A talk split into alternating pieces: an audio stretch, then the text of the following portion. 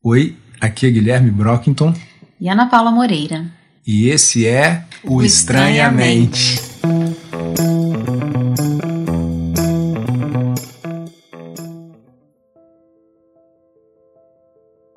Temos vivido dias de medo. Ao menos, ouso supor que se você não tem sentido medo, imagina que você esteja vivendo em outro planeta. Pois é. No último episódio falamos sobre a felicidade, e agora estou aqui segurando essa ironia. Mas é assim que é. Afeto e cognição não são duas instâncias separadas nessa vida. Estou dizendo isso tudo me lembrando de um dos meus autores preferidos, o britânico Neil Gaiman. Você deve se lembrar dele por causa de Sandman ou Deuses Americanos. Mas agora eu quero falar de um outro livro, chamado O Livro do Cemitério. Inclusive, Gaiman é um autor interessante em muitos aspectos. No primeiro momento, você pode olhar para isso e pensar: peraí, um autor escreveu para um público infanto-juvenil um livro que acontece num cemitério? E é assim. Preparados para um spoiler de leve? O livro conta a história de um menino cuja família foi assassinada. E ele, enquanto ainda era só um bebê, sobreviveu porque foi cuidado pelos mortos dentro de um cemitério. Ele cresceu assim, aprendendo a sumir, a passear nos sonhos e a atravessar as paredes. Isso tudo porque, enquanto sua infância durou, ele tinha o que Gaiman chamou de liberdade do cemitério. A história vai se desenrolando assim, como uma metáfora do desenvolvimento, como um espetáculo muito bem desenhado das emoções que também se desenvolvem enquanto crescemos. Aprendemos a gostar de alguém, Aprendemos a reconhecer as emoções explicitadas nas palavras ditas por aqueles que estão ao nosso redor. Aprendemos sobre o fim e sobre começos, sobre despedidas e sobre chegadas. É assim que o tal menino precisa deixar o cemitério quando chega na adolescência, quando não é mais só um menino. Quando precisa também viver a vida e não só partilhar a vida daqueles que já tiveram suas próprias vidas. É um momento de partida, portanto. Mas o menino, veja aqui a delicadeza da vida, também está feliz. Felicidade, aquela faísca, aquele momento que se alonga e também recua, mas que está lá, abraçado com a contradição. Imaginem que o menino, ao se despedir dos seus, daqueles que ama, ouve de alguém uma pergunta que deseja saber o que ele vai fazer a partir dali. E o menino diz que também está feliz, Está feliz porque vai ver o mundo, se meter em problemas, sair dos problemas de novo, visitar selvas e vulcões e desejos e ilhas. E pessoas, muitas pessoas. Afinal, entre o agora e o futuro está a vida. E aí, Guilherme, o que é que há com as emoções? Por que é que é delas que nós estamos falando? Desde que começamos isso aqui, na verdade, a gente está falando sobre emoções, né? Essa espécie de campo minado, assim, tão controverso quanto maravilhoso. A gente não tem a menor pretensão de, esgotar esse assunto aqui. Na verdade, é mais um anúncio mesmo, né? De como que a gente tá ali mirando a utopia lá no horizonte. De modo geral, a compreensão sobre as emoções no campo da ciência, né, sempre remonta à polarização entre o James Lang, de um lado, e o Canon Barr, do outro. Em 1884, o James escreve um, um estudo chamado What is Emotion. Nesse mesmo tempo histórico, ainda que de maneira separada, ele e o fisiólogo Carl Lang estabeleceram uma hipótese que invertia a relação usualmente aceita entre estar emocionado e sentir o impacto dessa emoção no corpo. O James dizia mais ou menos assim: o senso comum diz que ao perdermos nosso dinheiro, ficamos chateados e então choramos. A hipótese que eu defendo é que essa ordem está errada, e o correto seria dizer que primeiro choramos e por isso é que ficamos chateados. Essas são explicitamente as palavras de James. Isso significa que ele colocava o corpo e os seus processos fisiológicos na centralidade de qualquer produção emocional. e dizia que se eliminássemos todas as marcas biológicas de uma emoção, nada restaria na consciência. Tensa essa parada, né? Claro que essa formulação não ficou ali faceira, bonitinha, sem receber nenhuma porrada, né? O seu principal opositor era um sujeito chamado Walter Cannon, que fez a James os seguintes questionamentos. Uma pessoa que recebe uma injeção de adrenalina produz no corpo efeitos parecidos com uma determinada emoção, mas não gera a sensação de uma emoção genuína. Ou ainda mais contundente, pessoas que tiveram algum tipo de lesão na medula e que por isso perderam a capacidade de receber informações sobre o estado interno do corpo ainda relatam emoções. Então dá para você ver o tamanho da complexidade dessa história, né? Por isso me assusta muito quando essa galerinha influencers do Instagram faz um curso aí de charlatão de fim de semana, que sai no Fantástico falando que é especialista em emoção e que nunca deve ter estudado 10 minutos de, de James Lang, forma gente em um final de semana que se auto-intitula especialista em emoção. É sério. Mas o pior disso tudo é que vocês seguem essas pessoas. Isso é que desgraça tudo. E você, Ana Paula, o que, que você acha?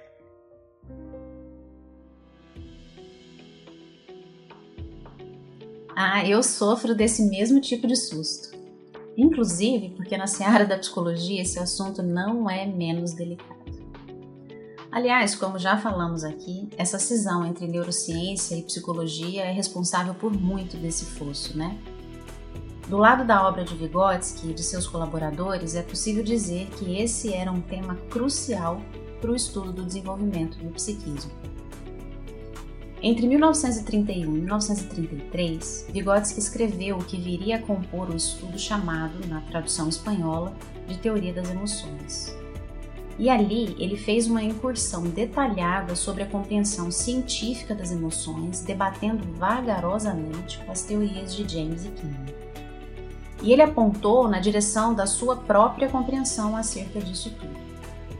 O trabalho, no entanto, nunca foi finalizado. As hipóteses para essa inconclusão são muitas, mas acredita-se que, em razão do agravamento da tuberculose de que ele padecia, ele tem abandonado esse manuscrito para concluir, por exemplo, pensamento e linguagem, para o qual ele já dispunha de vários resultados experimentais. Existe inclusive uma nota escrita pelo Vygotsky pouco antes da sua morte que diz assim: abre aspas. Essa é a última coisa que faço na psicologia e vou morrer no cume, como Moisés, depois de haver vislumbrado a terra prometida, mas sem poder alcançá-la. Adeus, queridas criações. O resto é silêncio. Fecha aspas. Acrescentou repetindo as palavras de Hamlet. O estudo sobre as emoções seria, sem dúvidas, um trabalho hercúleo, científica, psicológica e filosoficamente. Ali, naquele texto, Vygotsky aponta para a obra de Spinoza como um esforço para a compreensão das emoções e diz que seria necessário atravessá-la, criticamente, haja visto os embates a respeito do materialismo, monismo, das questões políticas que o envolvia e o envolve. O texto em espanhol é denso e parece carecer de revisão, mas ao mesmo tempo é absurdamente provocativo, e Vygotsky, a uma dada altura, fez referência a uma afirmação de Bentley quando perguntou: A emoção é algo mais do que o simples título de um capítulo? Vygotsky anuncia seu intento rechaçando o suposto materialismo na teoria periférica das emoções e diz que pretende expor o seu dualismo. E aí, integrar filosofia, neurologia e psicologia para uma análise monista das emoções. Ele criticava, em James e Lang, a ideia de que parecia não haver ali uma vivência das emoções, mas só uma percepção das mudanças na periferia do corpo, completamente independentes do processo de pensamento. Para Vygotsky, então, as emoções são processos histórica e culturalmente organizados que se explicitam no bojo das funções psíquicas superiores. É como eu disse, né? A gente pensa sobre o que sente. E Vygotsky dizia que o estudo sobre as emoções carecia de investigações minuciosas nessa perspectiva, e que elas levariam tempo. Como é que você acha que está o cenário hoje na neurociência, Guilherme? Por aqui também as coisas não são lá simples e as divergências seguem acontecendo. Talvez a gente pudesse nos referenciar aqui na posição defendida pelo neurocientista Antônio Damasio, com quem eu tive o privilégio de estudar no doutorado e é a posição que eu também tenho me filiado. Usando as técnicas da neuroimagem, o Damasio estabeleceu a ideia de marcadores somáticos no estudo das emoções. Ele notou que quando a gente lembra de episódios da vida, marcados por tristeza, medo, raiva ou alegria, sempre é acompanhado de atividade em regiões do cérebro que também estão envolvidas na regulação e produção de estados internos do corpo. É preciso lembrar que Damasio é autor de um livro incrível chamado Em Busca de Spinoza. E ele também buscou indícios de uma síntese para a compreensão das emoções aí no monismo materialista. E só para reafirmar, quando a gente fala monismo, é a visão que não separa a mente do corpo, que não separa as emoções da razão, diferente do dualismo, que separa a mente e corpo, que separa a razão e a emoção. E por falar em Damasio, tem um outro livro muito importante de se mencionar aqui. Inclusive porque esse título costuma ser incompreendido por aí.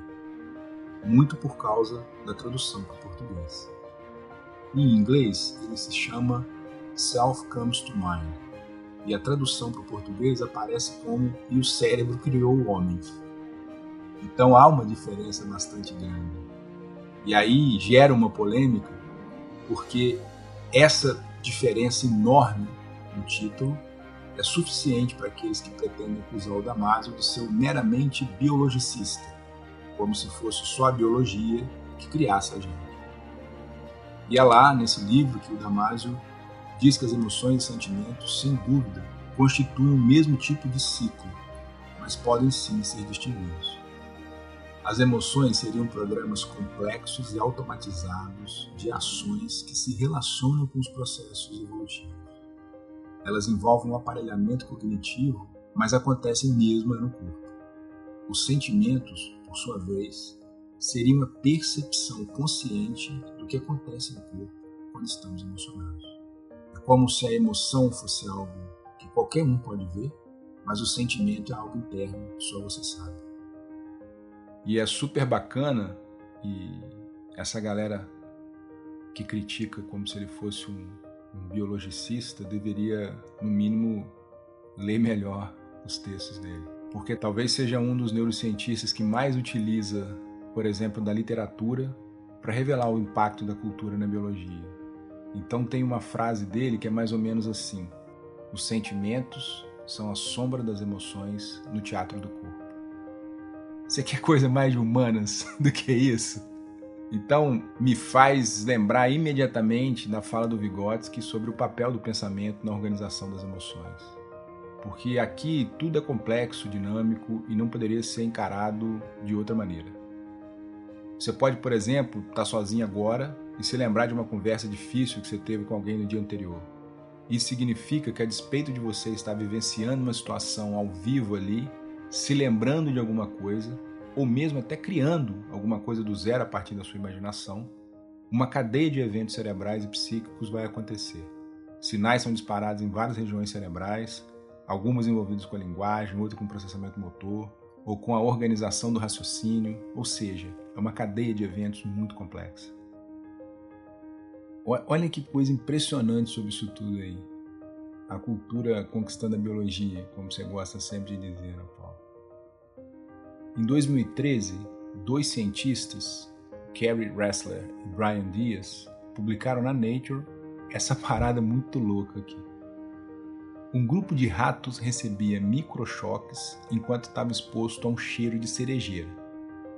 E aí, claro, começa a haver uma associação entre uma coisa e outra. E de repente, basta você colocar o cheiro para o ratinho que ele expressa uma reação de medo, como se ele estivesse tomando um choque. Só que ele não está. Isso é o que a gente chama de condicionamento clássico. Agora olha que loucura. Se ajeita na cadeira aí para o que eu vou dizer.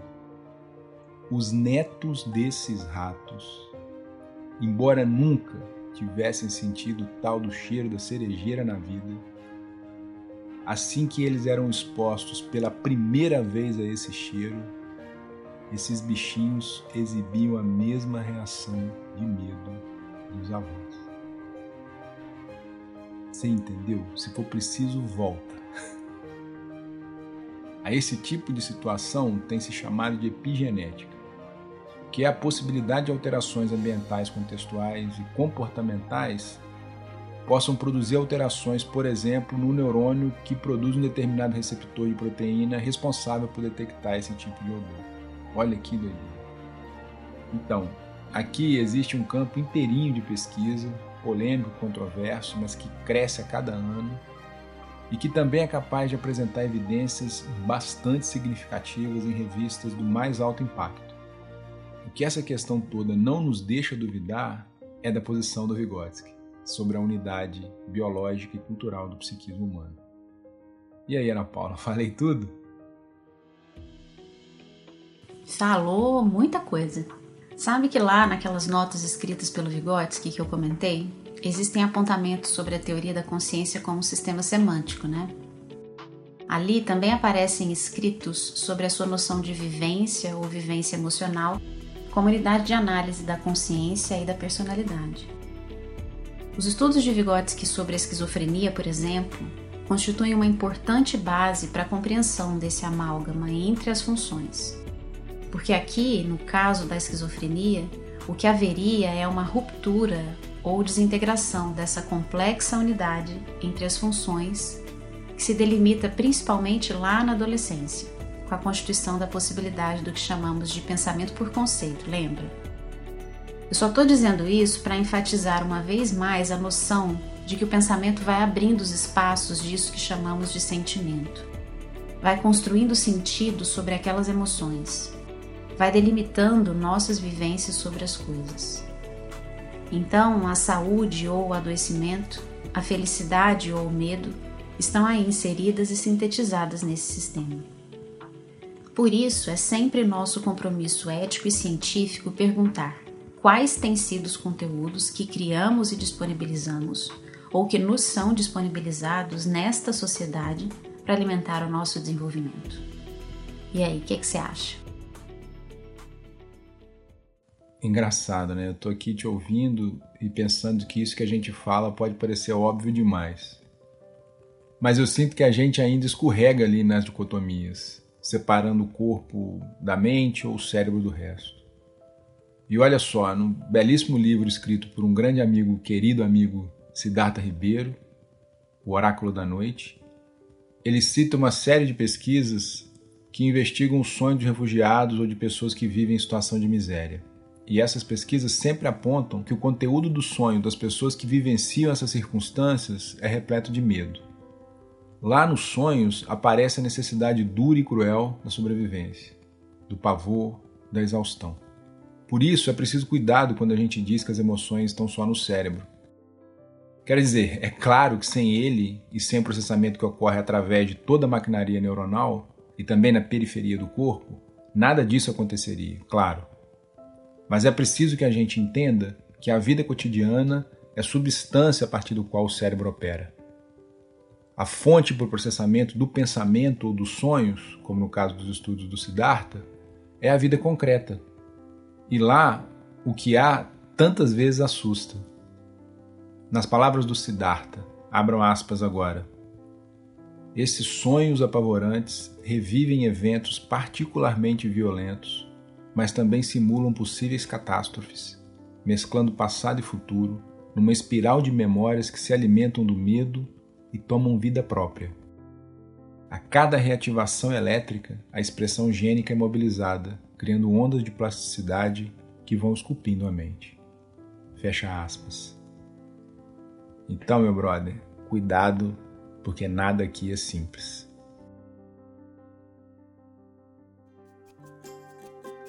Aliás, a gente está aqui reencontrando o nosso primeiro episódio, né? Porque estamos mais uma vez perguntando: e aí? Qual é a história que a sua vida conta? as memórias, os sentidos e as vivências. A nossa vida tão cheia de vida. Sabe que eu tô aqui com um livro fresquinho nas mãos, o livro mais recente da psiquiatra Veronica O'Keefe, do Trinity College em Dublin. Lá no livro, ela investiga as memórias e diz que elas são mesmo coisas do presente, porque é essa vivência do agora passado atravessa, feito caleidoscópio. No prólogo do livro, ela conta sobre as traduções para o inglês dos livros do Proust, o francês. A primeira tradução seria algo como memória das coisas passadas. Já a segunda tradução surgiu como em busca do tempo perdido. E aí, a busca, essa busca, segundo Verônica, muda tudo. Porque memória também é agir agora, ou é agindo agora que as memórias se desvelam e de alguma forma se reconstroem. E aí, palavras de Verônica, a neurociência esteve a um passo de alcançar Proust no tempo desse intervalo entre as duas traduções. A vida é esse instante, o passado, o presente e o futuro. Tudo agora. Ou, se vocês preferirem, Ana Martins Marques. Tenho 39 anos. Meus dentes têm cerca de 7 anos a menos. Meus seios têm cerca de 12 anos a menos. Bem mais recentes são meus cabelos e as minhas unhas. Pela manhã, como um pão. Ele tem uma história de dois dias. Ao sair do meu apartamento, que tem cerca de 40 anos, vestindo uma calça jeans de 4 anos e uma camiseta de não mais do que 3, troco com meu vizinho palavras de cerca de 800 anos e piso sem querer numa poça, com duas horas de história desfazendo uma imagem que viveu alguns segundos. Essa nossa história de falar nesse episódio sobre o primeiro revela que o estranhamente é sempre um processo cíclico. É por isso que agora a gente vai fazer uma pausa curta, férias. Em breve a gente volta. Provavelmente, inclusive, retomando essa história de emoção porque aqui a gente ainda tem muito para falar. Obrigada pela companhia. A gente se vê em breve. E esse foi o Estranhamente, o seu podcast de neurociência, psicologia e vida cotidiana. Tchau!